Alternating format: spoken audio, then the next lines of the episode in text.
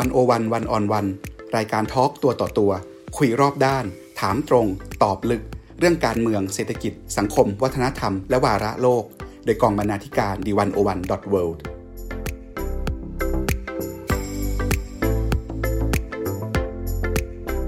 สวัสดีครับคุณผู้ฟังโควิด -19 เป็นวิกฤตใหญ่ระดับครั้งหนึ่งในชีวิตของพวกเราทุกคนนะครับ เป็นวิกฤตประเภทที่ไม่เคยพบเจอมาก่อน เต็มไปด้วยความไม่แน่นอน ยังมองไม่เห็นจุดจบปลายทาง นอกจากนั้นยังสัมพันธ์เชื่อมโยงในทุกมิติทั้งสุขภาพ เศรษฐกิจ การเมืองและวัฒนธรรม และที่สำคัญครับเป็นวิกฤตที่เกี่ยวพันกับความเป็นความตายของชีวิต ทั้งชีวิตส่วนตัวชีวิตครอบครัว และชีวิตทางธุรกิจวันโอวันวันออนวันวันนี้เราจะชวนทุกท่านมาแสวงหาปัญญาฝ่าวิกฤต เรียนรู้ประสบการณ์สู้วิกฤต ฉบับบรรยงพงพาณิชย์กันครับ คุณบรรยงเป็นประธานกรรมการบริหารกลุ่มธุรกิจเกียรตินาคินพัทระ ซึ่งผ่านวิกฤตในชีวิตมาหลายครั้ง โดยเฉพาะวิกฤตเศรษฐกิจต้มยำกุ้ง 2540 วันนี้มาคุยกันครับ ว่าคุณบรรยงตีโจทย์ และเตรียมรับมือกับวิกฤตใหญ่ครั้งนี้ยังไง ผมปกป้องจันวิทย์ดำเนินรายการครับ สวัสดีครับ คุณบรรยงครับ สวัสดีครับ คุณบรรยงครับโควิด -19 เนี่ยเปลี่ยนชีวิตและเปลี่ยนความคิดคุณบรรยงยังไงบ้างครับ เปลี่ยนชีวิตใช่ครับเพ ราะชีวิตมันก็ต้องอยู่กับที่มาพอสมควร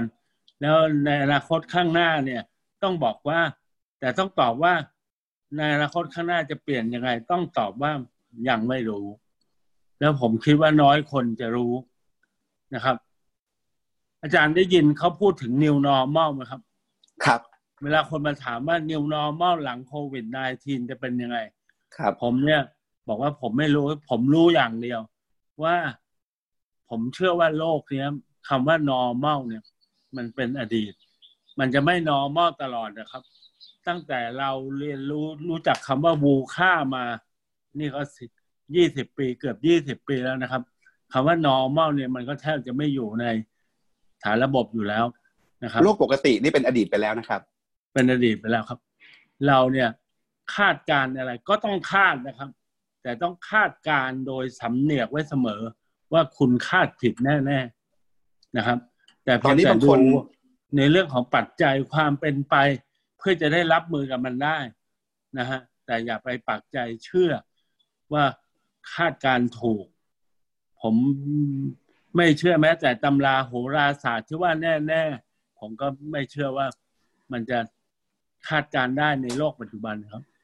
ครับคำตอบหนึ่งเดียวสุดท้ายคงไม่มี แต่ว่าถ้ามองไปข้างหน้าเนี่ยมันมีทางที่เป็นไปได้ เท่าที่คุณบรรยงเห็น หลายทางไหมครับ แต่ละทางมันพอมีอะไรที่เราพอเห็นได้บ้างว่า เราคือกำลัสิ่งงเดิที่นเราไปสู่รู้แน่ทางๆแท่งไหนเนี่ยนะครับ ก็คือเหตุการณ์ที่เกิดขึ้นเนี่ยนะครับ มันยังต้องกินเวลาอีกระยะหนึ่งนะครับ ก็อย่างที่ทุกคนรู้อะครับจนกว่าเราจะพิชิตไวรัสได้ มีหนทางรักษาหรือวัคซีนป้องกันที่ได้ผล ซึ่งก็ต้องกินเวลาอีก ปีหนึ่งปีหนึ่งดูเหมือนไม่ยาวนานนะครับ แต่มันจะเกิดผลกระทบกว้างไกลแล้วนานไปกว่าหนึ่งปีแน่นอน คือผมขออนุญาตมพูดในมุมเศรษฐกิจนิดนึงนะเชื่อไหมครับว่าพัฒนาการของโลกนะครับ โดยเฉพาะในทางเศรษฐกิจเนี่ย ในระยะห้าสิบปีค่อนข้างจะดีมาก ผมขอไล่ตัวเลขนิดหนึ่ง นะครับอ่าครับเพื่อจะได้เห็นภาพ และครั้งเนี้ยมันจะสะดุดครั้งรุนแรง รุนแรงกว่าปี 2008 รุนแรงกว่าต้มยำกุ้ง จะรุนแรงกว่า Great Depression 1930 หรือเปล่า เดี๋ยวเราก็จะเห็น อย่างน้อยครับก็น้องๆแหละครับอะลองดูผข้อขมูนุลญตนะว่าทำไมคุณบรรยงถึงคิดว่ามันจะรุนแรงยิ่งกว่า Great Depression อีก เพราะว่าข้อมูลโลกข้อมูลนเห็นอะไรครับ เพราะโลกมันเปราะบางมากขึ้น ผมขอพูดในเรื่องของขนาดก่อนนะครับ คือในโลกเนี่ยครับ ผลิตภัณฑ์ของโลกเขานัดภาษาเศรษฐศาสตร์เขาจะเรียก gross world product มันคือ GDP ของโลกนะครับ gross world product เนี่ย หลังสงครามโลกเนี่ยนะ เชื่อไหมครับ ปีพันเก้าร้อยห้าสิบหลังสงครามโลกมาสี่ห้าปี ทั้งโลกเนี่ย มีผลิตผลแค่หนึ่งล้านล้านเหรียญหนึ่งล้านล้านเหรียญ อันนี้เป็นผมกำลังพูดถึงสิ่งที่เขาเรียกว่า current dollar คือดอลลาร์ใน value ขนาดนั้น คือไม่ได้นับไอ้ผลของ inflation นะครับ แล้วก็โลกก็พัฒนามาเรื่อยๆนะครับพันเก้าร้อยแปดสิบทำไมผมถึงยกพันเก้าร้อยแปดสิบพันเก้าร้อยแปดสิบนี่เป็นจุดเริ่มต้นของการสิ้นสุดของสงครามเย็น และเป็นจุดเริ่มต้นของการล่มสลายของ ระบบเศรษฐกิจแบบคอมมิวนิสต์แบบที่เรียกว่า center plan มาเป็นระบบตลาดนะครับ 1980เนี่ยโลกเนี่ยมี GWP 11 ล้านล้านนะครับ 30 ปีโตขึ้นมา 11 เท่า 2,000 มีเท่าไหร่รู้ไหมฮะ34อีก 20 ปี โตขึ้นมาอีก 3 เท่า ปัจจุบันมีเท่าไหร่ทราบไหมครับ ปีที่แล้ว Gross World Product เนี่ย90ล้านล้านเหรียญ จะเห็นว่าผมใช้คำว่างี้ครับ ในแง่ของการขยายตัวของผลผลิต ในแง่ของความก้าวหน้าทางเศรษฐกิจของโลกเนี่ย ยุคที่ผ่านมาเนี่ยซึ่งเป็นยุคของ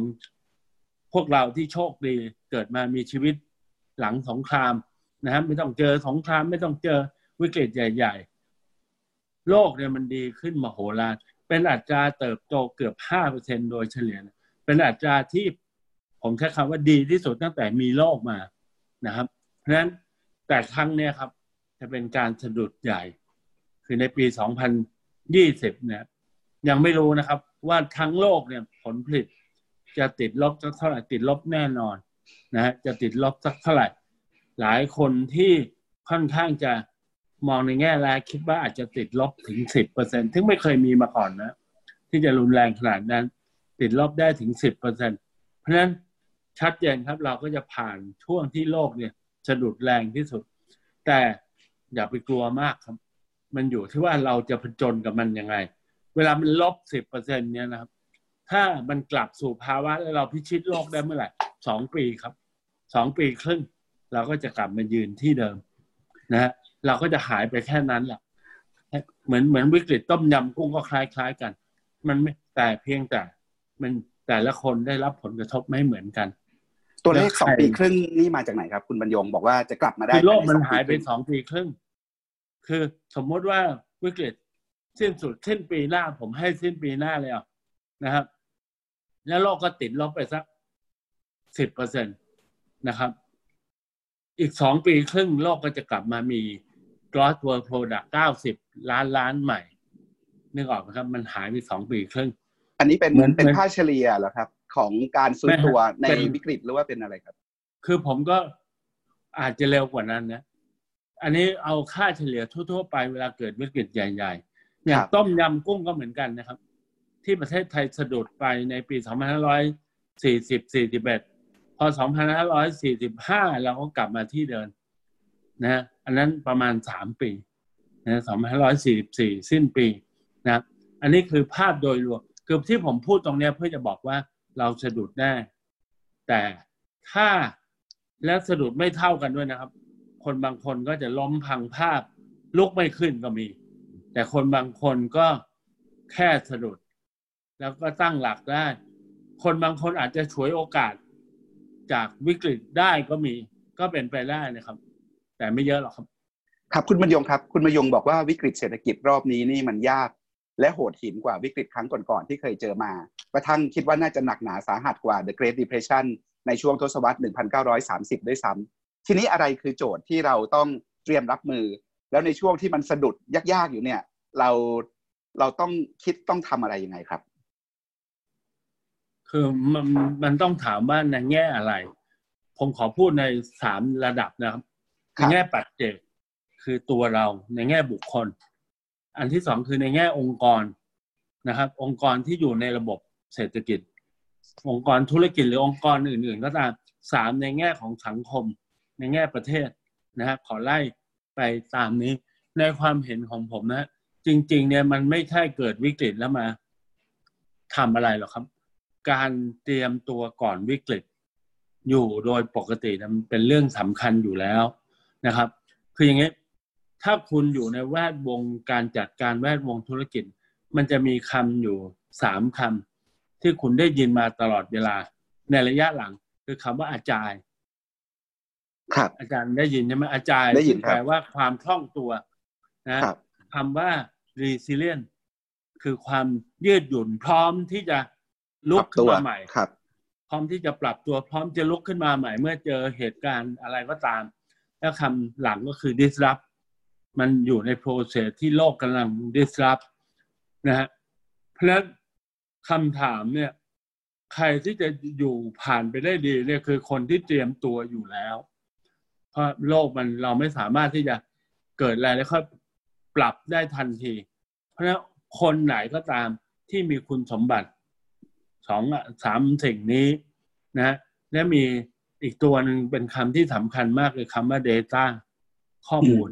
นะครับ คือถ้าใครมีสามสี่อย่างนี้เนี่ยนะครับ คนนั้นก็จะปรับตัวได้ดีกว่า องค์กรก็เหมือนกันนะครับ สังคมก็เหมือนกัน สังคมที่มีความยืดหยุ่นสูง สังคมที่แต่นี้มันมันเป็นพูดไปเนี่ยมันจะดูนามมาทำนิดๆนะครับ แต่จริงๆองค์ประกอบพวกนี้นะครับ มันจะต้องอยู่ใน DNA ขององค์กร DNA ของคนนะครับ ซึ่งมันก็เรื่องเดียวกันหมดแล้วครับ แม้แต่คำว่าเศรษฐกิจพอเพียง ถ้าคุณลงไปในรากฐานจริง ๆ ก็คือเรื่องนี้นะครับ เหมือนกัน เรื่องที่สามารถที่จะปรับตัวรับความเสี่ยงได้นะครับ แล้วแต่ใครจะตีความนะครับ ครับทีนี้วิกฤตรอบนี้มันมันแปลกกว่าเดิม คือมันเป็น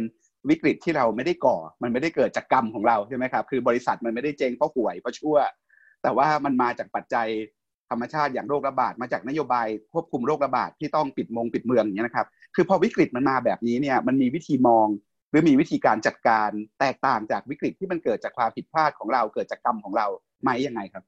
ผมผมขอกลับไปพูดถึงความแตกต่างนะครับเพราะเราคนชอบพูดถึงต้มยำกุ้ง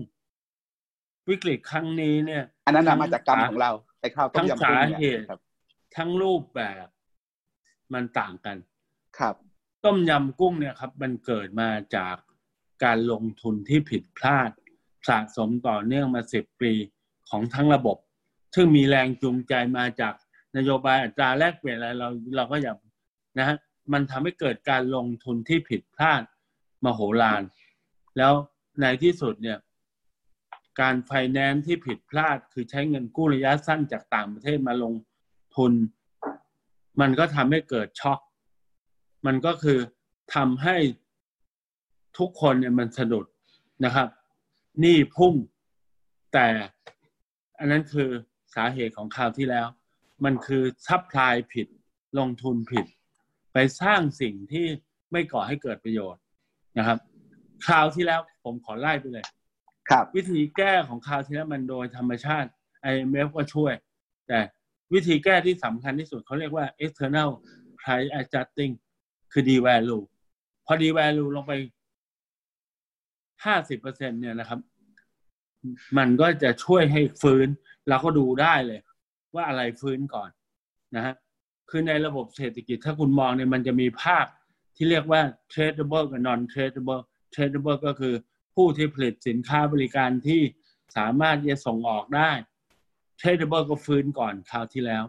นะขณะที่ non tradable ก็คือพวก real estate พวกบริการที่มีแต่โลเข้าพวกนั้นก็จะฟื้นช้าหน่อย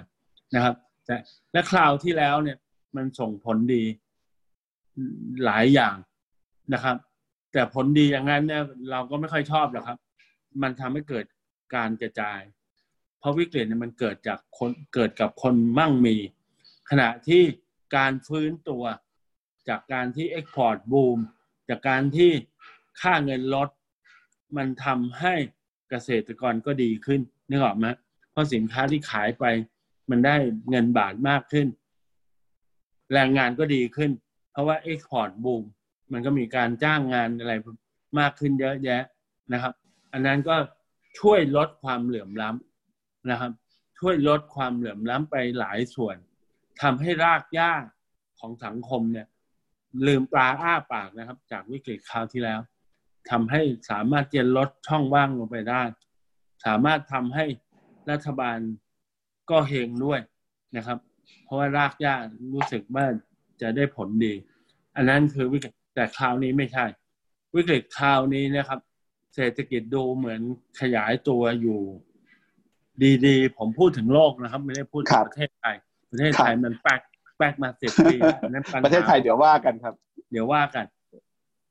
แล้วอยู่ๆมันหยุดชะงักคราวเนี้ยมันเป็นการหยุดชะงักทั้ง demand ทั้ง supply นะฮะ demand ก่อน มันหยุดชะงัก demand มันหายเกลี้ยง ไปในพริบตายกเว้นพวกสินค้าจำเป็นปัจจัยสี่สินค้าอื่น ๆ เนี่ย demand คืออุปสงค์มันหายหมดเลยแต่นี้ต้องบอกว่าอันนี้เป็นลักษณะสำคัญ พอลงมาถึงประเทศไทยเนี่ยนะฮะเราเนี่ยจะเห็นตอนต้นเราดูเหมือนจะรับผลกระทบเยอะหุ้นเราตกกว่าคนอื่นเขาครับเพราะว่าเรามีความเปราะบางอยู่แล้ว เศรษฐกิจไทยเนี่ยเปราะบางในสองแง่ คือโควิดเนี่ยกระทบเราหนักสองประเด็น ประเด็นที่หนึ่งก็คือเราเนี่ยไปพึ่งการท่องเที่ยวปาเข้าไปสิบสี่เปอร์เซ็นของ GDP อันนี้มันหายไป อย่างน้อยๆเก้าสิบเปอร์เซ็นทันทีนะเราพึ่งการท่องเที่ยวมากสองเราพึ่งส่งออกมาก เวลาดีมานมันดรอปทั้งโลกเนี่ย เราย่อมกระทบมากนะครับ อันนั้นทำให้เศรษฐกิจไทยก็ดูเหมือนจะได้รับผลกระทบในระยะต้นค่อนข้างจะรุนแรงนะ มันทำให้หุ้นเราก็ตกมากกว่าเขาเป็นเรื่องธรรมดานะครับ ถ้าไม่ตกสิแปลกนะฮะซึ่งอันนั้นเนี่ย มันก็ทำให้ดูเหมือนในตัวของเรา แต่มันอีกอันหนึ่ง เราปฏิเสธไม่ได้ว่า วิกฤตครั้งเนี้ย มันถูกสั่งให้เกิด เข้าใจไหมครับรัฐบาลเป็นคนสั่งให้เกิดวิกฤต ผมใช้คำนี้ แต่ผมไม่ได้บอกเป็นคำสั่งที่แย่นะครับ เป็นคำสั่งที่มีเป้าหมายที่จะให้ priority กับเรื่องของสาธารณสุข เป็นคำสั่งที่ผมสนับสนุน นะคคืรับอเป็นวิกฤตเศรษฐกิจจำเป็น เป็นวิกฤตเศรษฐกิจจำเป็น เพื่อจะเอาเรื่องของสุขภาพชีวิตไว้ก่อน ซึ่งอันเนี้ยแต่ปฏิเสธไม่ได้นะครับ วิกฤตเกิดเพราะรัฐบาลทำให้เกิด เพราะเราสามารถที่จะเลือกแบบสวีเดน สามารถจะเลือกแบบบางประเทศว่าเอาเศรษฐกิจไว้ก่อนแต่เราไม่เลือก ผมเห็นด้วยกับรัฐบาลนะครับ นานๆจะมีที แต่ครั้งเนี้ยนะเห็นด้วยช้าไปหน่อยด้วยซ้ำ ไม่งั้นเราอาจจะเร็วเท่าไต้หวัน เวียดนาม เวียดนามเปิดทุกอย่างได้แล้วนะครับ แต่พอรัฐบาลสั่งปั๊บมันก็เกิดวิกฤต ทีนี้ อันนี้ก็เห็นทั่วไป แต่ตรงนี้แหละครับสำคัญว่าเพราะฉะนั้นรัฐเนี่ย ผมเนี่ยนะครับ อาจารย์ปกป้องก็รู้จักผมดีว่าผมเป็นพวกนีโอลิฟคือไม่ชอบรัฐ ไม่อยากให้รัฐทำอะไรเลย ถ้าไม่จำเป็น แต่คราวนี้นะครับ รัฐต้องทำเพราะว่าผมขอย้อนในวิกฤตใหญ่ ๆ ไม่ว่าจะ Great Depression 1930ไม่ว่าจะเกิดสงคราม ไม่ว่าจะเกิดวิกฤตเศรษฐใหญ่ ๆ มีรัฐเท่านั้น ที่จะสามารถเขาใช้คำว่ารวบรวมทรัพยากรขนาดใหญ่ เพื่อจะไปแก้วิกฤตได้ ตลาดทำงานไม่ได้ ตลาดปกติมันจะไม่ทำงานในยามนี้ นี่คือ นี่คือต้นกำเนิดของทฤษฎีเคนเชียน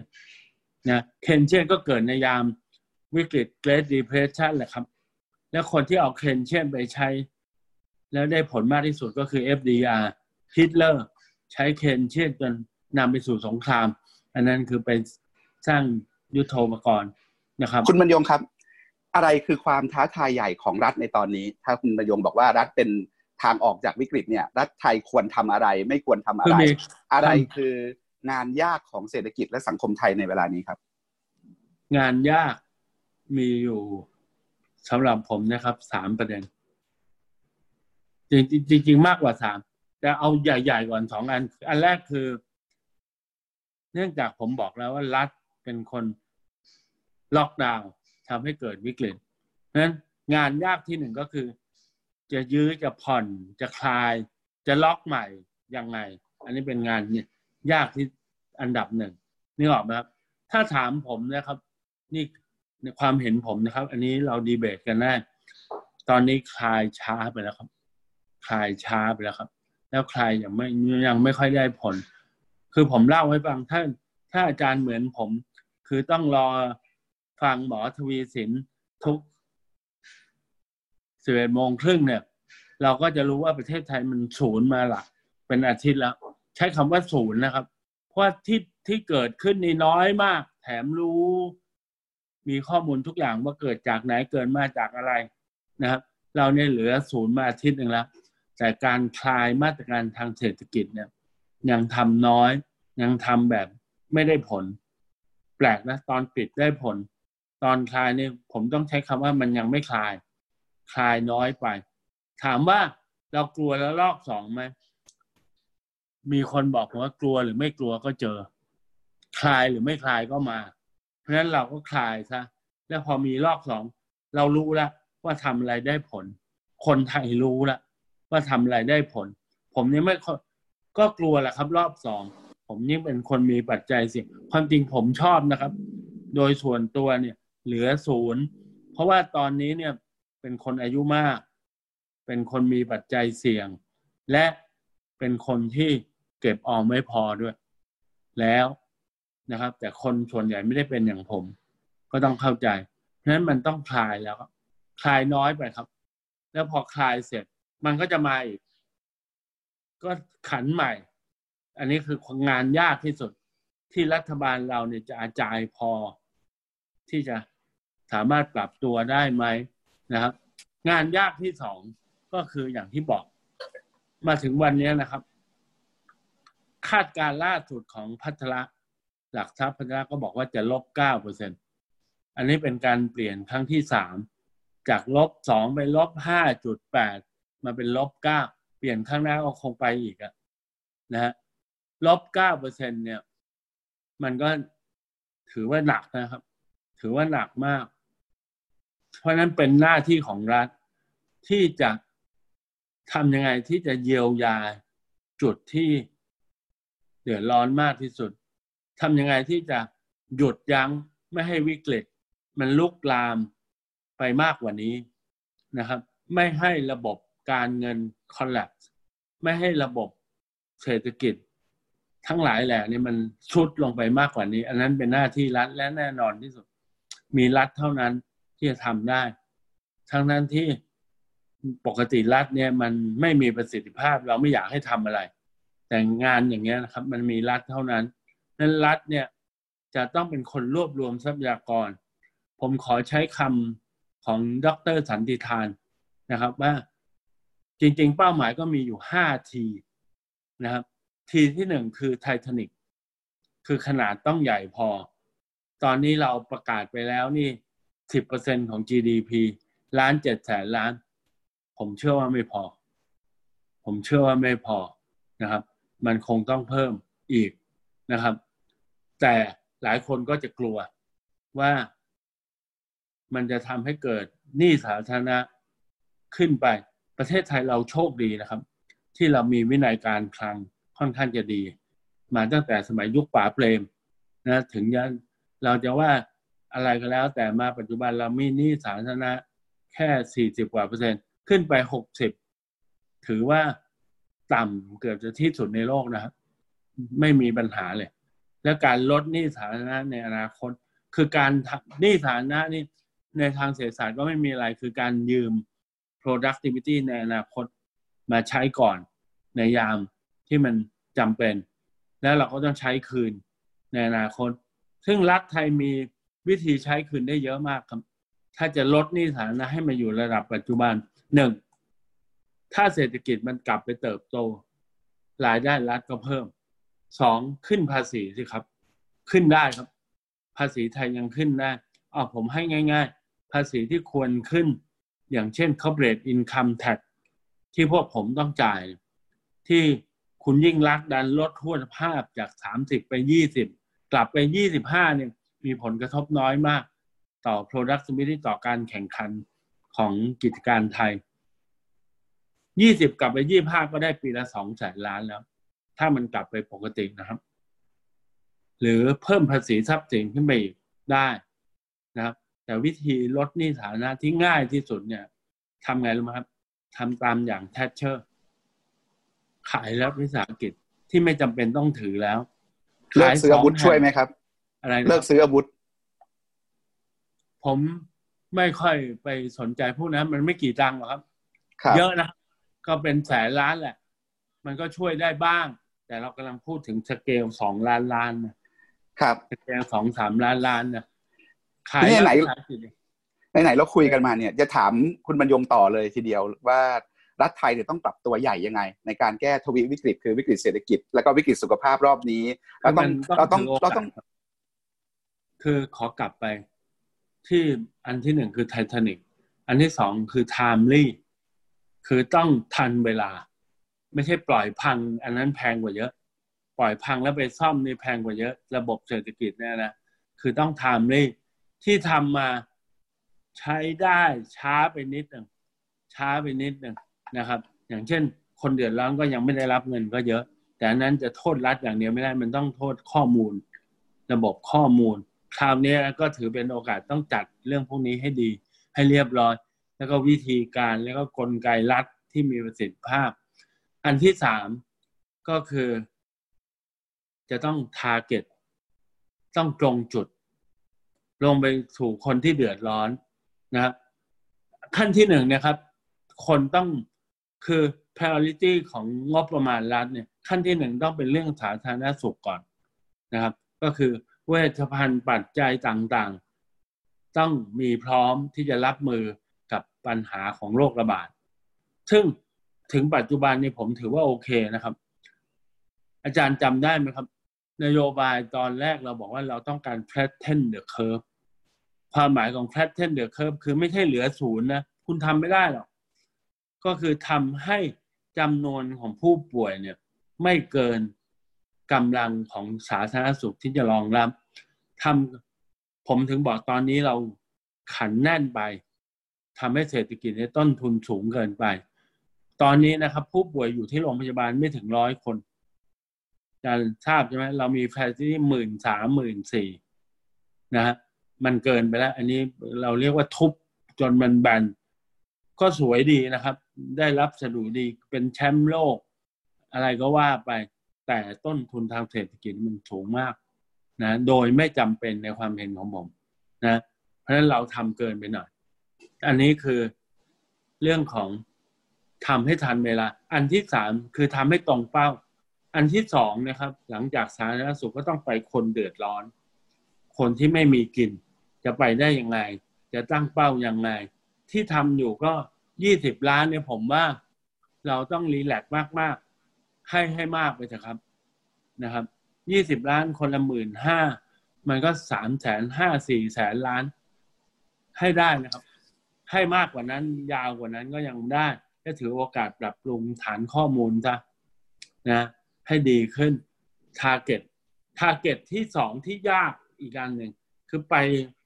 ผู้ป่วยแล้วคือต้องไปเลี้ยงระบบเศรษฐกิจไม่ให้มันล้ม ไม่ให้การผลิตนี่มันคอลลับนะฮะ คือทำยังไงที่จะให้เงินทุน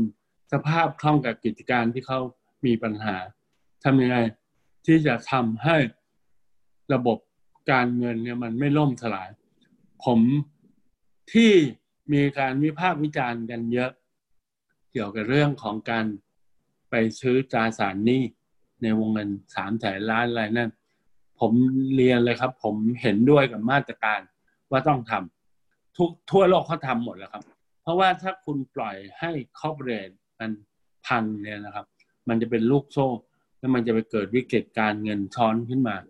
นะครับ แต่ทำยังไงนั่นอีกประเด็นนะครับ วิธีที่ธนาคารแห่งประเทศไทยทำอยู่ทุกวันเนี่ยผมถือว่ายอมรับได้ คือความสำคัญคือต้องมีมาตรการ มีมาตรฐานที่ชัดเจน ไม่เลือกปฏิบัติ แล้วก็สามารถอธิบายได้ และโปร่งใส นะว่ากระบวนการนี่พิจารณายังไงอะไรแต่นี้อันนั้นคือเป็นเรื่องของอ่า target ไปอีกสองนที่อีกสองทีเป็นยังไงครับ อีกสองอีกทีสองทีนี่ยากสุดครับทีที่สี่คือ transparency นี่ก็คือทุกอย่างต้องโปร่งใส ต้องให้แน่ใจว่าทรัพยากรที่รวบรวมมาจากทั้งหมดมันไม่รั่วไหล มันมีประสิทธิภาพ มันเปิดให้คนตรวจสอบได้ และมันไม่รั่วไหล ไม่มาให้คนมาฉวยโอกาส ในยามอย่างนี้ ผมผมทิ้งไว้อย่างนี้นะครับ ที่สุดท้ายสำคัญมากคือต้อง temporary คือรัฐเนี่ยนะครับ คืออันนี้ประวัติศาสตร์มันบอก ว่ารัฐไหนที่เวลาใช้เคนเชียนแล้วอยู่ตลอดการจริงๆ ไม่เรียกว่าเคนเชียน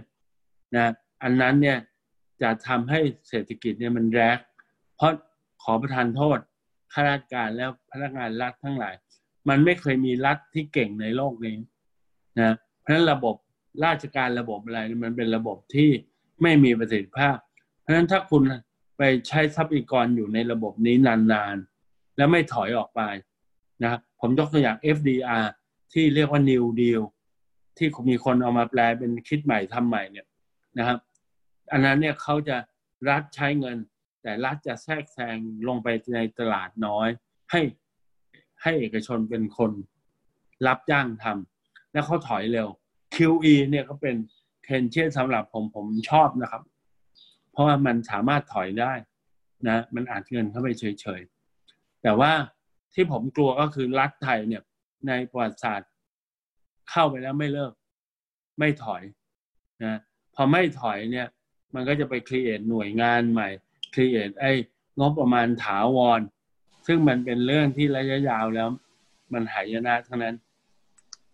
ครับผม คุณบรรยงครับ เราคุยกันเรื่องบ้านเมืองมาสักพัก ผมขอสลับโหมดมาชวนคุยเรื่องเรื่องธุรกิจหน่อยนะครับเมื่อกี้เราบอกกันแล้วว่าอะไรเป็นความท้าทายของระดับประเทศ ทีนี้ในทางธุรกิจในทางการบริหารองค์กรอย่างเงี้ยครับสำหรับคุณบรรยงเนี่ยหลักการบริหารองค์กรในภาวะวิกฤตยากๆแบบนี้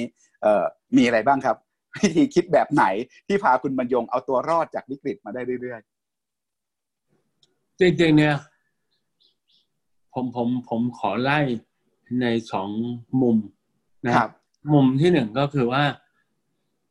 ในแง่องค์กรนะครับ คุณต้องสิ่งที่คุณต้องทำเลยคือสำรวจตัวเองดิวลีเจนตัวเองนะครับ ว่าเราอยู่ในสภาพที่พร้อมรับกับวิกฤตหรือเปล่านะครับ แล้วก็ face the brutal fact เคยได้ยินคำนี้ไหมครับ ครับ face fact ความจริงมันจะโหดร้ายขนาดไหนก็ต้องยอมรับมัน และต้องฝ่าฟันมัน จริงๆ ผมมีขั้นตอนที่จะผจญวิกฤตไม่ใช่เฉพาะครั้งนี้นะ อยู่หกเจ็ดขั้นตอน ครับนะเป็นยังไงบ้างครับไล่ไล่ให้ฟังนะครับ วิกฤตอะไรก็ตาม ชีวิตเรายังไงก็ต้องเจอหลายครั้ง ขั้นตอนที่หนึ่งก็คือ คุณต้องเข้าใจวิกฤตก่อนเวลาเราเรียกว่าวิกฤต อะไรคือวิกฤต วิกฤตมันคือเกิดสิ่งที่ไม่ได้คาดฝัน ไม่ได้พึงปรารถนา ไม่ได้อยากให้เกิดนะมันเกิดขึ้นมา และสิ่งนั้นจะนำเราไปสู่หายนะ คุณต้อง identify ก่อนว่ามันคืออะไร และหายนะที่ว่าเนี่ยมันคืออะไร อะไรคือ worst case อะไรคือสิ่งที่ไร้ลี่ที่จะเกิด อันที่หนึ่งคือคุณต้อง identify วิกฤตให้ได้ อันที่สองอันนี้สำคัญนะครับ ผมขอหยิบเอาหลักของแจ็คเวลช์ในหนังสือเล่มแรกของเขา คือ control your destiny don't let others do เวลาเกิดวิกฤตนะ คุณอย่าพึ่ง โอ้ย ฝากชีวิตไว้กับรัฐบาลไม่ได้ เราต้องคอนโทรลสถานการณ์ของเราให้มากที่สุด เราเรียกร้องขอความช่วยเหลือเขาได้ นึกออกไหมครับ แต่อย่าเอาชีวิตไปแขวนกับเขานะครับ คือ control you our destiny นะครับ ให้มากที่สุดนะอันที่สามเนี่ยก็คือสิ่งที่คุณต้องทำหลังจากคุณ identify วิกฤตได้ก็คือคุณจะต้องเก็บข้อมูล ให้มากที่สุด ว่าเก็บข้อมูลให้มากที่สุด รวบรวมทรัพยากรสำรวจว่าคุณมีทรัพยากรอะไรบ้าง ที่เป็นกำลังสำรองกำลังอะไรรวบรวมไว้ให้มากที่สุด อันนั้นอันขั้นที่สามขั้นที่สี่คุณต้องวิเคราะห์ข้อมูล วิเคราะห์ทรัพยากรนะครับ ว่าข้อมูลที่วิกฤตที่เกิดมันจะหลีดไปสู่อะไร และไปอันที่ห้าก็คือคุณก็ต้องพัฒนาทางเลือก ว่าทางเลือกไหน เป็นทางเลือกที่เป็นไปได้ สุมากน้อยขนาดไหน ทางเลือกไหน เป็นทางเลือกที่มีความเสี่ยงขนาดไหน ทางเลือกไหนเป็นทางเลือกที่มีความเสียหายมากน้อยขนาดไหน คือความแย่ของคนทั่วไปคือ มันอยากจะผ่านวิกฤตโดยอันเชคลชคือไม่ให้มีรอยถลอกเลย เป็นไปไม่ได้นะครับข้อเท็จจริงมันไม่ใช่เพราะฉะนั้นทางเลือกเนี่ย ผมยกตัวอย่างนะครับ ทางเลือกบางทางเลือกเนี่ย คุณอาจจะต้องบาดเจ็บบ้าง คุณอาจจะต้องเสียหายบ้าง แต่โอกาสสำเร็จมันสูงกว่า ความเสี่ยงมันต่ำกว่า กับทางเลือกที่คุณโอ้โห อันสครัชแต่ความเสี่ยงสูงกว่าโอกาสสำเร็จต่ำกว่า คุณก็ต้องตัดสินใจนะขั้นตอนสุดท้ายคือ make decision make decision ว่าจะเอาทางเลือกไหน ทั้งห้าหกขั้นตอนเนี่ยไม่ทำรอบเดียวจบนะการนึกออกนะครับ มันจะต้องวนไปเรื่อยๆ ต้องละเอียดกับมัน นะต้องวนไปเรื่อยๆ อันนี้ก็เป็นขั้นตอนเบสิกมาก แล้วก็ go to วิกฤตก็ go ด้วยขั้นตอนเงี้ยครับ แต่สำคัญที่สุดคือ be calm มีสติ มีสติ ตลอดโปรเซสทั้งหมดคุณต้องมีสติ คุณต้องอย่าแพนิคอย่าตื่นตระหนกนะครับ อันนี้ก็คือหลักการครับที่ใช้ได้กับทุกวิกฤตอยู่แล้ว คุณบรรยงครับ คุณบรรยงเคยเขียนไว้ในหนังสือบรรยงคิดกับบรรยงเขียนที่เราทำด้วยกันเนี่ยนะครับ ว่า เมื่อเจอวิกฤตเรามีทางเลือกสามทางนะครับ คือทนแก้แล้วก็หนีนะครับ รอบนี้เนี่ยต้องทนยังไงแก้ยังไงหนียังไงครับ คือจริง ๆ เนี่ย เวลาผมที่ที่ผมพูดเนี่ย ที่ผมเขียนเนี่ยก็เหมือนกัน คือบอกว่ามันเรื่อง เรื่องทั่วไปเวลาคุณเจอปัญหาคุณมีสามทางนี่ยไม่มีทางอื่น คือคุณจะทนมัน คุณจะแก้มัน หรือคุณจะหนีมัน ผมพูดว่า คนที่โง่ที่สุดเนี่ย ก็คือทนล่ำไปนึกออกไหมครับ เพราะว่าไม่มีศักยภาพอะไรเลย คนที่แย่ที่สองก็คือเจอปัญหาหนีตลอด เพราะว่าคุณก็จะเจอตลอดไป คนที่แย่ที่สามคือ แก้มันดันทุลังอย่างนั้นแหละ คนฉลาดนี่ต้องทำทั้งสามอย่างครับ ต้องเริ่มด้วยการแก้ ในระหว่างแก้ก็ต้องทน เพราะถ้าดีดนิ้วจบเขาไม่เรียกปัญหา และมันก็ต้องมีจุดที่คุณรู้ว่าอันไหนคุณไม่ได้คุณก็ต้องหนีเหมือนกัน อันนั้นเป็นเรื่องปัญหาทั่วไป แต่เวลาวิกฤตอย่างนี้นะครับ คุณหนีไม่ได้หรอกนะ แต่แต่คุณก็ต้องเตรียมไว้เหมือนกัน คำว่าหนีเนี่ยมันไม่ได้แปลว่าเพ่นไปไหนนะนะแต่ว่าคุณออกจากปัญหา คุณปล่อยมันปล่อยมันไป ครับ ทีนี้มันมีคือตอนต้นเนี่ยเราคุยกันว่าก่อนวิกฤตเนี่ยต้องเตรียมตัวเองให้พร้อม ต้องทำให้องค์กรมีความปราดเปรียว มีความยืดหยุ่นพร้อมปรับตัว มีข้อมูลให้เต็มที่ ทีนี้สำหรับสมมติหน่วยธุรกิจบางหน่วย บริษัทบางบริษัท ไปไม่ถึงขั้นนั้น แต่ก็มาเจอวิกฤตแล้ว อยู่ในช่วงสะดุดแล้ว ในช่วงที่ต้องต่อสู้ที่สะดุดอยู่เนี่ยเขาทำอะไรได้ดีสุดเท่าที่เขาพอจะทำได้ คุณมายงมีอะไรแนะนำคนคนกลุ่มนี้ไหมครับ คือมันมีเรื่องหนีไม่พ้นนะที่จะต้องวิเคราะห์แล้วก็ดูกำลังดูประสิทธิภาพของตัวเอง เรื่องหนึ่งที่คนจะเจ็บปวด และไม่อยากทำและบางท่านการไม่ยอมทำเนี่ย จะทำให้วิกฤตยิ่งหนักเข้าไป คือเรื่องการลดคน การลดคนนะครับ การลดคน คือถ้าจำเป็นจริง ๆนะครับ มันก็ต้องวิเคราะห์ให้ถ่องแท้ แน่ดีเราอาจจะมีแฟตอยู่แล้ว มีแฟตอยู่แล้ว แล้วเราเนี่ยในยามไม่ใช่วิกฤตเราก็นะฮะเราก็ช่างมันไขมันก็อุ้มบุ้มไปก่อน ยามนี้อาจจะคุณอุ้มไม่ไหวแล้วนะและอาจจะเป็นโอกาส ให้คุณก็ได้ ที่คุณจะต้องลด ในชีวิตการทำงานของผมเนี่ยครับผมเคยเลย์ออฟคนมาสามครั้ง ทุกครั้งถามว่าเจ็บปวดไหม ก็มีบ้าง แต่จะเรียนว่ามาวันนี้กลับรู้สึกว่า เออทำถูกทุกครั้ง และดี แม้แต่กับคนที่ถูกเลิกออฟด้วย ในหลาย ๆ กรณี ผมผมยกตัวอย่างอธิบายให้ฟังครับ ในบางครั้งเนี่ยนะครับ คนเนี่ย องค์กรเนี่ยมันไม่สามารถที่จะอุ้มคนจำนวนมากได้และในหลาย ๆ ครั้งสภาพที่มันเปลี่ยนนะครับ จากการแข่งขันจากความเปลี่ยนแปลงที่เกิดจากวิกฤต หรือเปลี่ยนแปลงตามธรรมชาติ มันทำให้คนบางพวกเนี่ยเขาไม่ได้เหมาะแล้วเขาไม่ได้เหมาะกับองค์กรแบบนี้แล้วคนยังหนุ่มยังสาวเนี่ยนะครับ เขาไม่ควรอยู่กับที่ที่เขาไม่สามารถสร้าง productivity ได้เต็มที่ เพราะฉะนั้นการเลิกออฟบางทีเป็นการปลดปล่อยเขานะครับ ให้เขาไปหาที่ที่เขาสามารถจะสร้าง productivity ได้เต็มที่ แต่ผมบังเอิญผมก็โชคดีนะครับ เพราะผมทำงานมาเรียนรู้มาจากวิกฤตต้มยำกุ้ง ซึ่งปิดกิจการเลย อันนั้นเรียกว่าเลยออฟวันเดียวทั้งบริษัทหกร้อยกว่าคนนะครับ อันนั้นเนี่ย มันทำให้หลังจากนั้นเนี่ยเรารู้ว่า job security เนี่ยนะครับ มันไม่ใช่ where you are มัน what you have ไม่ใช่ where you are เข้าใจไหมครับ คุณมีอะไรล่ะ เพราะฉะนั้นผมเนี่ยนโยบายของพนักงานเนี่ย ผมก็เลยเริ่มตั้งแต่วันแรกว่าหน้าที่ขององค์กรก็คือ ซึ่งเป็นหน้าที่ของคุณด้วย ก็คือเราจะต้องทำให้คุณเนี่ยมีให้มากที่สุด มีคุณสมบัติที่จะอยู่ได้ให้มากที่สุดครับ ทีนี้มันมีอีกหลายบริษัทเลยนะครับ ที่ที่ต้องปิดตัวเองไปต้องหยุดกิจการชั่วคราว แล้วเมื่อจังหวะพร้อมเนี่ยอาจจะต้องลุกกลับมาสู้ใหม่ อาจจะในสนามใหม่ก็ได้หรือสนามเดิมเมื่อพร้อม มันไอการฟื้นคืนชีพกลับมานี่มันต้องการอะไรบ้างครับ พัฒระของคุณบรรยงเองตอนนั้น ฟื้นจากวิกฤต 40 ได้ยังไง ต้องสู้ต้องพลิกสถานการณ์ยังไง คืออย่างที่ผมเล่าให้คุณฟังนะ การเฟสแฟกเป็นเรื่องสำคัญ ตอนวิกฤต 40 นะครับ ภัทรเนี่ยเป็นบริษัท subsidiary ของบริษัทเงินทุน ภัทรธนกิจ บริษัท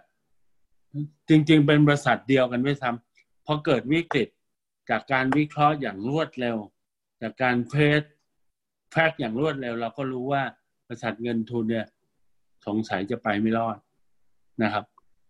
เราก็เลยวางแผนว่าเราจะสงวนส่วนที่ยังมีค่าอยู่ได้ยังไง ก็เลยขายบริษัทหลักทรัพย์ออกไปให้กับฝรั่ง ให้กับเมอร์ลิเลนช์การขายนั้นเนี่ยมันก็เลยช่วยทำให้มีบริษัทหลักทรัพย์พัฒนามาทุกวันนี้นะถ้าไม่งั้นมันไม่มีแล้ว มันก็จะ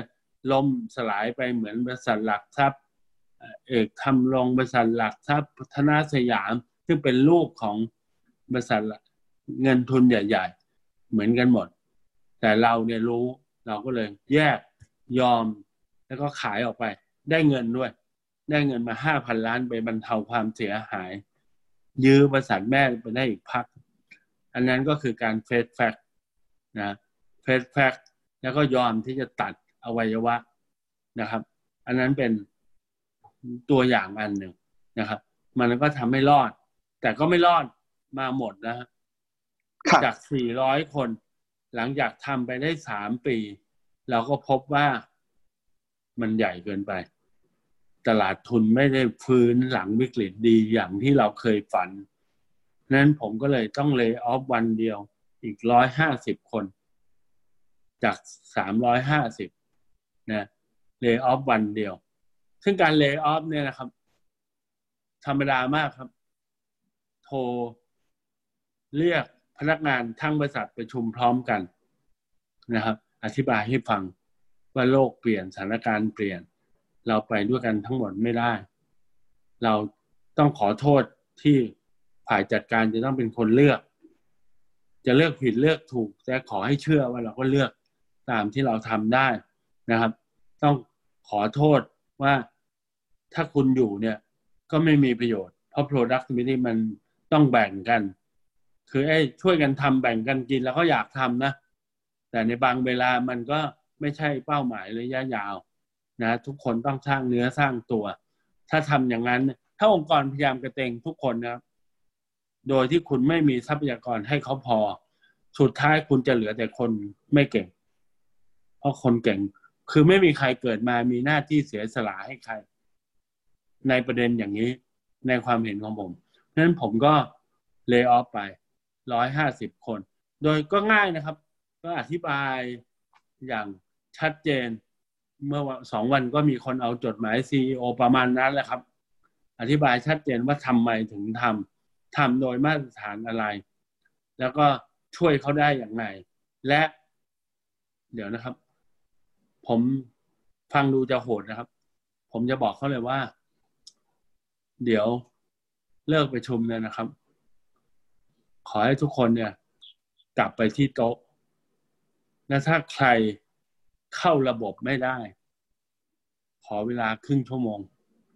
เก็บของ อันนั้นเป็นเรื่อง security system เข้าใจใช่ไหมครับ เพราะมันไอทีเท่านั้น ขอต้องขอโทษจริง ๆ มันไม่ใช่เป็นการปฏิบัติที่ไม่ให้เกียรติอะไร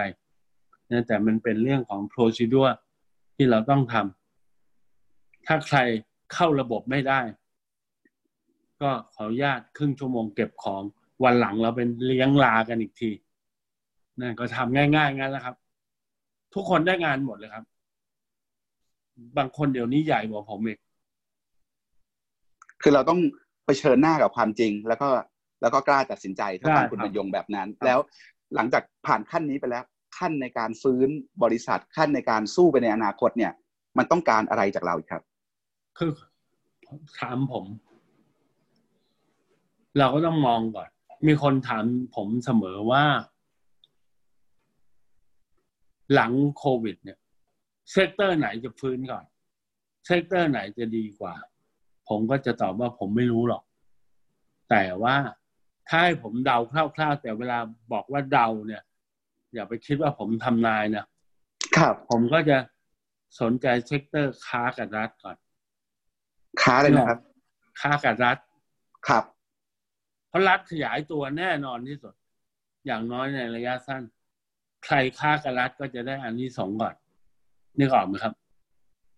แต่จะค้าแบบไหนนั่นอีกเรื่องหนึ่งนะค้าแบบสะอาดค้าแบบสกปรกผมจะไม่ลงลึกอย่างนั้น แต่รัฐมันหนีไม่พ้นที่ต้องขยายตัว ในยามวิกฤตเพราะฉะนั้นคนค้ากับรัฐเนี่ยก็จะฟื้นเร็วอ่าแล้วถ้าเกิดสมมติเราไม่ไม่ไม่ยุ่งกับรัฐเอาเป็นเรื่องตลาดบ้างในในตลาดเนี่ยพอเซกพูดเตอร์ถึไหนงตที่ลาดเนี่ยคราวนี้จะ ผมเชื่อว่าหน้านาทีนี้ มันจะขัดกับคราวที่แล้ว คือ non tradable จะฟื้นก่อน tradable เพราะว่าในภาพเศรษฐกิจโลกเนี่ยเศรษฐกิจชะลอตัวโลกทั้งโลกจะแย่ไป มันจะแย่ทั้งโลกเพราะฉะนั้นไอ้เศรษฐกิจที่มันคอนเทนการแข่งขันอยู่ในประเทศเนี่ยมันอาจจะตั้งหลักได้เร็วกว่า เพราะประเทศไทยมีทรัพยากรที่จะฟื้นตัวได้ ผมเชื่ออย่างนั้นนะครับ แต่อาจารย์ครับอย่างที่พยายามเน้นเสมอ เวลาพูดวันนี้ก็คือวันนี้ครับอาทิตย์หน้าข้อมูลเปลี่ยนก็อาจจะคิดอีกอย่างนะโลกคือจริง ๆ เราต้องพยายามตามเข้าใจว่าอะไรเป็นอะไร คือเมืองไทยเนี่ย คนไทยส่วนใหญ่ก็อยากจะ เวลาเกิดปัญหาส่วนใหญ่พยายามจะดูว่าใครทำด้วยครับไม่ใช่ดูว่าอะไร อย่างกรณีการบินไทยชี้นิ้วกันใหญ่ คนนั้นคนนี้ ทักษิณอะไรก็ว่ากันไปนะจริงๆแล้วมันต้องดูว่ามันเกิดอะไรขึ้นทำไมมันถึงเกิดปัจจัยอย่างนี้ อะไรนี้เป็นต้นครับ กลับมามองณวันนี้อะถ้าเดาณวันนี้เนี่ย ในในตลาดธุรกิจอะไรที่น่าจะ น่าจะมาแรงหรือถ้าจะกลับมาได้ผมเร็ก็วเชื่อว่าในยุคหลังตัวที่โควิดเนะครับ มาแรงเนี่ย คือบังเอิญ เราเกิดในยุคที่ทุกอย่างมันต้องถูก disrupt อยู่แล้วนะครับ เพราะฉะนั้นมันก็เลยจะทำให้เกิดที่เขาพูดนะครับ ผมเชื่อ speed up เร็วขึ้นนะครับ การปรับตัวทั้งหลายแหละนะธุรกิจที่เป็นเทคโนโลยีก็จะสามารถที่จะปรับตัวได้เร็ว เพราะโออีโคโนมีเนี่ย มันก็จะอ่อนแอ นะฮะไม่สามารถจะรองรับพวกนี้ได้ อันนี้ก็เป็นเป็นภาพที่ค่อนข้างจะเห็นนะครับครับเป็นภาพรวมๆคุณมยงเคยเขียนในหนังสือ แล้วก็เล่าว่าตลอดชีวิตการทำงานจากเสมียนคาะกระดานหุ้นเงินเดือน 2,450 บาท จนมาเป็น CEO แบงค์เนี่ย ถ้าให้เลือกคำเดียวที่เป็นปัจจัยสำคัญที่สุดคำนั้นคือคำว่าโอกาส อะไรคือโอกาสจากวิกฤตรอบนี้ครับ ไม่ทราบครับ ต้องนั่งดูนั่งหา คิดว่าคือโอกาสเนี่ยนะครับ มันจะไม่หล่นมาหาเรานะครับ เราจะต้องเป็นคนไปประกอบมัน จริง ๆ มันเหมือนอากาศคือมันมีทุกแห่งแหละแต่เรามองไม่เห็น เราไปประกอบมันไม่ได้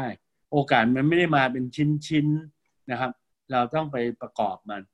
เพราะฉะนั้นถ้าถามผมเนี่ยนะครับ ผมตอบ ชัดๆไม่ได้หรอกครับ แต่มันอยู่ที่คุณมองไอ้บริบทการเปลี่ยนแปลงให้ออก ผมยกตัวอย่างเช่น บริบทใหญ่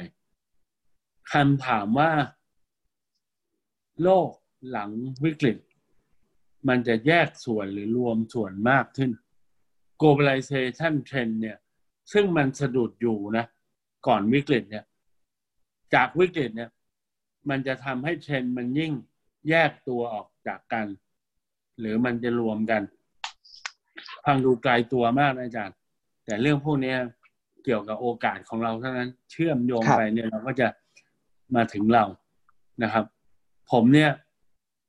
ผมวันนี้ผมคิดว่ามันจะไม่แยก มันจะรวมมากขึ้นอีก เพราะมันจะพิสูจน์ว่าการแยกไม่มีประโยชน์ การรวมกันต่างหากที่จะทำให้ productivity ต่างๆรักษาได้มากขึ้น แต่ยังไม่มองไม่ออกนะครับ ว่ามันจะอยู่ในรูปแบบไหน แต่ที่ผมรู้ๆอย่างจะถามคุณบรรยงพอดีเลยว่าไอการรวมกันในยุคหลังโควิดเนี่ยมันจะแตกต่างจากยุคก่อนหน้ายังไง globalization มันจะปรับตัวมีหน้าตาใหม่ ของมันยังไง เช่นบางคนทำนายว่าอาจจะไม่ใช่มี global supply chain และอาจจะเป็น regional supply chain มากขึ้นอะไรแบบเนี้ย มันจะเป็นมันเห็นก็ประมาณนั้นแพทเทิร์นอะไรอีกบ้าง แต่ว่าอันหนึ่งที่ผมมองไม่ออกเลย แล้วพยายามอ่านพยายามตามความเห็นก็ยังแตกต่างคือ geopolitics ของโลกมันจะเปลี่ยนไปในรูปแบบไหน อันนี้ยอมรับนะครับ อันนั้นสำคัญนะครับสำคือผมจะบอกว่าสำคัญกว่าเดิม คือเดิมในตลาดมันสำคัญกว่า ผมเชื่ออย่างนั้น แต่พอมันเกิดวิกฤตเนี่ยไอ้ geopolitics ความสำคัญของมันจะมากขึ้น เพราะมาตรการรัฐบาลเนี่ย ทุกคนขยายรัฐหมดนึกออกไหมมันจำเป็นต้องขยาย ผลการเลือกตั้งในอเมริกาก็จะมีส่วนสำคัญกับไอ้บริบทการเปลี่ยนแปลงของโลกไปในอนาคต คือของพวกนี้คือคืออันหนึ่งที่ผมรู้นะครับ คือการคาดการณ์อันนี้พูดหลายทีแล้ว เราต้องมองเทรนด์เราต้องพยายาม แทรกตัวเข้าไป แต่อย่าไปคาดการ์อะไรแบบเป๊ะเป๊ะเป๊ะเป๊ะที่ผมรู้สึกช้ำใจ คือเมื่อวันที่ห้าพฤษภาขอแวะไป เรื่องเก่านิดนึงคอรมอมีมติขึ้นเงินเดือนให้กรรมการยุทธศาสตร์ชาติ และกรรมการปฏิรูปประเทศทั้งหมดจำเห็นไหมฮะมีมติขึ้นเงินเดือน ทั้งทั้งที่มาวันนี้พิสูจน์ว่าไอ้แผนต่างๆ ที่คุณทำนะไม่มีประโยชน์เลย ต้องฉีกทิ้งทั้งหมด แต่ที่ดีที่สุดก็คือเลิกไปเลย ไม่ต้องมี ต้องแต่อันนั้นต้องไปแก้รัฐธรรมนูญครับ แต่ผมจะถามกลัว กลัวว่าเขาจะมานั่งทำใหม่นะสิครับมานั่งทำใหม่ ทั้งที่ของเดิมเนี่ยไม่มีประโยชน์ผิดหมดคาดการณ์ทั้งหลายผิดหมดแล้ว และ ที่มีอยู่ก็ไม่ไม่ได้ทำอะไรนะมันมีไว้เป็นกฎหมายอยู่งั้นเอง อันนี้ถือเป็นโอกาสที่ผมเรียกร้องขึ้นมาใหม่ ให้ประชาชนให้เกิดพลังกดดันให้มันเลิกสักที ครับจะถามคุณบรรยงพิสูจน์พอดีเลย ว่ายังเป็นห่วงอะไรในสังคมไทยอยู่บ้าง ทางการเมืองห่วงอะไร ตอนนี้ทางเศรษฐกิจห่วงอะไร แล้วไอ้สิ่งที่ห่วงอยู่เนี่ย โจทย์ของประเทศไทยหลังโควิด เนี่ยมันเปลี่ยนมันเปลี่ยนสิ่งที่ห่วงไปยังไงบ้างครับ ตอนนี้การเมืองห่วงอะไรครับขอเล่าเรื่องตลกเอาเรื่องเอาเรื่องการเมืองกัน อ่าขอเล่าเล่าเล่าเรื่เรื่อองงตลกกันตลกครับ เมื่อคืน ดูดักเกสฮาวเคยดูใช่ไหมครับ เมื่อคืนเคยเลครัยบฝันฝันถึงเชอร์ชิลนิดนึงผมเนี่ย อยากให้ รู้ไหมฮะเชอร์ชิลเนี่ยนำประเทศชนะสงครามโลก ครั้งที่สอง แต่อีกสามเดือน แพ้เลือกตั้งยับ ผมก็เลยไปฝันว่ามีคนนำประเทศชนะโควิด แล้วแพ้เลือกตั้งยับ ไม่รู้ฝันดีเกินไปป่ะ จบ แต่แต่เราแต่แค่ที่อังกฤษแต่ที่อังกฤษเขาการเลือกตั้งเขาเสรีและเป็นธรรมไม่ใช่แต่ว่าบางประเทศนี่อาจจะไม่ได้เป็นแบบนั้นไงครับเพราะฉะนั้นชนะเลือกตั้งยากหน่อย แม้ว่าคนไม่เอาแล้วเอ้ยก็แพ้มันเลือกตั้งยากหน่อยแม้ก็ว่ามันคนเป็ไม่นเอาแล้ฝัวนไง ก็มันเป็นฝันไงครับ ครับ ไม่จริงหรอกครับ คนเอ้าเรื่องการเมืองยได้ตอนนี้ห่วงอะไรอยู่บ้างครับ คนอยากตอนนี้ด้ห่วงอะไรบ้างครับ ก็ห่วงอย่างที่ว่า เมื่อกี้พูดไปแล้ว ห่วงว่าการขยายรัฐเนี่ย มันจะมีการคอร์รัปชันเพิ่มขึ้น และมันจะอะไรครับ รัฐจะไม่ยอมถอย ประเทศไทยก็ คือคือจริง ๆ เนี่ย อาจารย์เป็นนักวิชาการ ลองไปศึกษาการฟื้นตัวของประเทศยุโรปหลังสงครามดูสิครับ คือก็เคนเชียนแหละครับ คือมาเช่าแพลนการรู้จักใช่ไหมครับ คือก็ใช้มาเช่าแพลนใช้เงินกู้รัฐเป็นคนทำเนี่ย ประเทศไหนเนี่ยปล่อยให้ตลาดเร็ว ประเทศนั้นเจริญ ประเทศไหน รัฐทำแล้วไม่เลิก กลายเป็นสังคมนิยม ประเทศนั้นจะเจริญช้าอาจารย์พอนึกออกนะครับ อังกฤษเนี่ย แล้วสาเหตุที่เชอร์ชิลแพ้อันหนึ่งก็เพราะเรื่องนี้ เพราะเวลาคนเดือดร้อนเนี่ยคนก็จะเรียกร้องหาจากรัฐนะเพราะฉะนั้นพรรคแรงงานก็เลย popular ขึ้นมานะเขาก็เลย แล้วก็อังกฤษก็ turn เป็นสังคมนิยมไปไม่มากไม่น้อยเลยทีเดียวจนกระทั่งแทชเชอร์ อีกสามสิบปีให้หลังมาปลดล็อกนะคือผมนี่โทษนะ ผมเป็นเสรีนิยมมากเกินไปหรือเปล่าก็ไม่รู้ แต่ว่าผมเชื่ออย่างนั้น ว่าถ้ารัฐทำมากประเทศจะเฉื่อยเพราะฉะนั้นรัฐเนี่ยต้องทำเท่าที่จำเป็น แล้วก็ถอยออกไปเร็วๆแต่เมืองไทยที่ผมกลัวก็คือมันไม่มีเซนงาน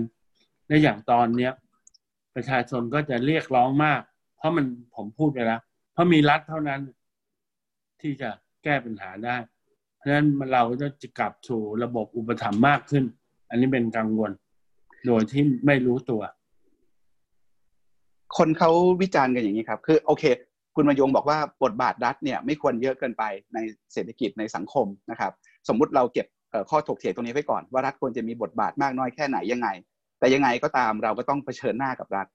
บางคนบอกว่าในสมัยก่อนเนี่ย รัฐไทยเนี่ยยังเป็น smart state เป็นรัฐที่ฉลาด แต่ตอนนี้รัฐไทยดูเหมือนจะฉลาดน้อยลงทำยังไงให้รัฐไทยฉลาดขึ้นต้องใช้คำว่าในความเห็นผมไม่มีทาง ไม่มีทาง แรงจูงใจที่ดีมันไม่มีในระบบรัฐนะครับ เพราะฉะนั้น ขอโทษถ้าพูดแรงๆ ยิ่งถ้าเราตั้งใจจะปราบคอร์รัปชันให้ได้ผล ยิ่งไม่มีแรงจูงใจใหญ่เลย ในระบบรัฐนะครับ เพราะฉะนั้นผมเลยบอกว่ากลไกเนี่ยไม่มีทางที่จะให้รัฐฉลาด มันพ้นแล้วครับยุคเทคโนแครดในบริบทปัจจุบัน มันคนละบริบทคนละสถานะ ถ้าคุณเริ่มจากศูนย์ ประเทศไทยเคย เริ่มศตวรรษนี้สองพันห้าร้อยพุทธศตวรรษนี้เนี่ยเป็นประเทศที่จนที่สุดในอาเซียนนะครับ เราก็ใช้รัฐนำได้ในสเตจอย่างนั้น วันนี้ไม่ได้เลยครับ วันนี้เนี่ยต้องให้ตลาดนำเพราะรัฐเนี่ย ขอประทานโทษ ผมบังเอิญมีโอกาสเข้าไปทำงานกับภาครัฐอย่างใกล้ชิดมาสองปีครึ่ง นะครับ เพราะฉะนั้นผมคิดว่าไม่มีทางข้าราชการที่ดีและเก่งมีนะครับ แต่ขอโทษ ใช้คำว่าเก่งไหมยังไงก็เก่งไม่พอ พิสูจน์แล้วครับ เราข้าราชการที่เก่งที่สุดไปกองอยู่ที่การบินไทย แล้วเป็นไงครับครับคือเรื่องการเมืองที่เป็นห่วงก็คือหนึ่งเรื่องการขยายบทบาทของรัฐ ในขณะที่รัฐไทยนี่ไม่ค่อยมีศักยภาพ อีกอันหนึ่งที่คุณบรรยงบอกก็คือเรื่องแผนยุทธศาสตร์ชาติจำเป็นต้องเลิก เรื่องรัฐธรรมนูญเป็นไงครับ คือเราบอกว่าที่เราเป็นกันอยู่ทุกวันนี้ก็เพราะว่ารัฐธรรมนูญฉบับ 2560 เนี่ยไม่ใช่สัญญาประชาคมจริง ๆ แล้วก็มีจุดอ่อนอยู่หลายเรื่อง ถ้าประเทศไทยจะไปต่อได้เนี่ยเราต้องการสัญญาประชาคมใหม่ที่คนมีส่วนร่วมและมาวางแผนออกแบบอนาคตกันไปข้างหน้า มองรัฐธรรมนูญในฐานะทางออกของประเทศนี้ยังไง ในยุคหลังโควิด คือ ผมก็พูดมานานรัฐธรรมนูญยังไงก็ต้องแก้นะครับ วิธีการเข้าสู่อำนาจที่ไม่เป็นประชาธิปไตยนะครับ วิธีการที่เอารัดเอาเปรียบทุกอย่างในทางการเมืองนะครับ อันนั้นเนี่ยมันต้องแก้อยู่แล้ว แต่แต่อันนั้นคนพูดเยอะครับ ผมเนี่ยขอเลิกแผนยุทธศาสตร์ชาติให้ได้ เอาออกไปจากรัฐธรรมนูญเพราะมันเป็นไปไม่ได้ ยิ่งวิกฤตครั้งนี้ยิ่งพิสูจน์เลย เป็นไปไม่ได้หรอกที่คุณจะคาดการณ์อนาคตและวางแผนแบบลิจิตยี่สิบปียี่สิบปีเราไม่รู้หรอกครับว่ามันจะเกิดอะไรบ้าง ครับ มาทิ้งท้ายกันที่เรื่องเศรษฐกิจนะครับ บางคนก็บอกว่าโควิดเนี่ยจะเปลี่ยนโครงสร้างเศรษฐกิจไทยขนาดใหญ่เลยนะครับ เรื่องปัญหาใหญ่ๆสองเรื่องที่ต้องระมัดระวัง ต้องจับตาดูหลังวิกฤตคือหนึ่งเรื่องความเหลื่อมล้ำสองเรื่องการผูกขาด เราจะแท็กเกิลสองปัญหานี้ยังไงครับ คือจริง ๆ มันดีดีนะครับ มันทำให้ประเด็นปัญหาเนี่ย มันจะถูกจุดขึ้นมา คือเรื่องของการแก้ไขการผูกขาดเนี่ยนะครับ มันมีหลายเลเวลนะครับ การผูกขาดที่มันเกิดเอง โดยธรรมชาติหรือโดยที่ตลาดเนี่ยมันไม่สมบูรณ์ มันทำให้คนเนี่ยมันสามารถที่จะ oligolize หรือว่าผูกขาดได้ การรัดส่งเสริมให้เกิดมันมีทั้งสองอัน นะครับ ทั้งสองอันเนี่ยครับ มันจะเป็นคีย์ที่ทำยังไงจะลดมันได้ ส่วนเรื่องความเหลื่อมล้ำเนี่ย ทางเดียวที่จะลดความเหลื่อมล้ำในระยะสั้นเนี่ยครับ คือรัฐต้องเป็นคนทำหน้าที่ redistribute ตรงเนี้ยผมเห็นด้วยกับบทบาทรัฐ ก็คือแท็กให้เยอะ แล้วก็เอาไปกระจาย แต่ทฤษฎีนี้เถียงกันตาย แต่เชื่อไหมครับ มันมีแม้กระทั่งทฤษฎีบอก tax ให้เยอะเนี่ย หลายคนก็บอกว่า ไอ้บอกว่า tax คนรวยเนี่ยไม่ work ให้ tax จากใครก็ได้ แต่เวลาจ่ายจ่ายให้ถูก จนนึกออกไหมคือ VAT นี่แหละ tax จากภาษีบริโภค ซึ่งมันก็จะมี argument ว่าถึงแม้จำนวนเงินเนี่ย คนรวยจะจ่ายมากกว่า แต่จากสัดส่วนของรายได้แล้ว คนจนจะจ่ายมากกว่านึกออกไหมครับแต่บางทฤษฎีก็บอกไม่เป็นไร อย่าไป concern ตรงนั้น concern การได้รับประโยชน์จาก tax ดีกว่าว่าเอาไปให้สวัสดิการเยอะๆนึกออกไหมครับ เรื่องพวกนี้มัน debatableเรื่องยาวมาก เรื่องการผูกขาด บางคนกังวลว่าหลังโควิดเนี่ยเศรษฐกิจไทยจะยิ่งผูกขาดมากขึ้นไปอีก คุณบรรยงคิดยังไงครับ คือวิธีลดการผูกขาดเนี่ยนะโหมันหลายเรื่อง คือมันต้องยอมให้มีส่งเสริมการแข่งขันทำให้การแข่งขันสามารถแข่งกันได้อย่างเป็นธรรม แล้วก็ ผมอาจจะไม่ใช่ผู้เชี่ยวชาญทางด้านเรื่องการแข่งขันทางการค้านะ แต่จริงความกังวล รัฐเนี่ยจะต้องเป็นตัวอย่างเลยครับ ที่จะเอาตัวออกมาจากภาวะผูกขาดทุกอย่างนะครับการให้สัมปทาน ให้สัมปทานไม่มีอะไรครับ คือการให้เช่าการผูกขาดนะถึงแม้รัฐจะคิดว่าจะได้รายได้นะแต่มันจะเกิดผลกระทบกว้างไกล หรือว่ากรณีที่รัฐปล่อย ให้เกิดการผูกขาดขึ้นมา โดยไม่ได้ใช้ไอ้พระราชบัญญัติตอนนี้มันก็เพิ่งเริ่มใช้เราก็กำลังรอดูผลของมันนะแต่ที่น่ากลัวที่สุดคือรัฐผูกขาดซะเอง แล้วภาษาอังกฤษถ้ากว่าครึ่งอะทำตัวเป็นผู้ผูกขาดซะเอง อันนั้นเนี่ยจะทำยังไง ครับคุณบรรยงครับคุณคุณบรรยงก็ทำงานมานานผ่านอะไรในชีวิตมาครบหมดแล้ว เพิ่งผ่านวิกฤตใหญ่ด้านสุขภาพส่วนตัวมาด้วย อะไรที่ยังยังทำให้ทำงานอยู่ครับคือโอเค แม้จะทำงานน้อยลงไปเยอะ อะไรที่ยังทำให้ทำงานอยู่ อะไรที่ยังทำให้อยากวิพากษ์วิจารณ์สังคมไทยเศรษฐกิจไทยอยู่ อย่างเรื่องการบินไทยเรื่องรัฐบาลต่าง ๆ ตอนเนี้ยอะไรที่ drive คุณบรรยงอยู่ครับจริงๆมีสองอย่างครับ อย่างที่หนึ่งคืออยากเรียน คือถ้าเลิกทำงานนี่โง่แน่นอน ยังอยากอยู่ในกระแส ของการที่ต้องเรียนรู้ต้องติดตามต้องพัฒนานะอันนั้นคือมันเป็นเรื่องเพื่อความสนุกนะครับนะครับ คืออยากเรียนรู้ อันที่สองก็คืออยากให้ คือให้ประสบการณ์ให้ อย่าเรียกว่าถึงขนาดวิสซัมเลยนะครับ คืออยากให้อยากเล่า อยากที่จะถ่ายทอด ใช้นิยามของอาจารย์ลังสรรค์ก็คือ อยากเป็นสำรานชนนะครับ คือ เป็นคนที่ใช้ชีวิตสบายสบาย แต่ได้คิดได้ถ่ายทอดความคิดออกมา ก็แค่นั้นแหละครับ ครับ ตลอดชีวิตนักบริหารและผู้นำองค์กรเนี่ยพอเล่าได้ไหมครับว่า การตัดสินใจครั้งไหนที่ภูมิใจที่สุดที่ผิดพลาดที่สุด และที่ได้เรียนรู้มากที่สุด จริง ๆ เนี่ยนะครับ การตัดสินใจที่ต้องใช้คำว่า คือที่ภูมิใจเนี่ย มันก็คือ ใช้คำไงดี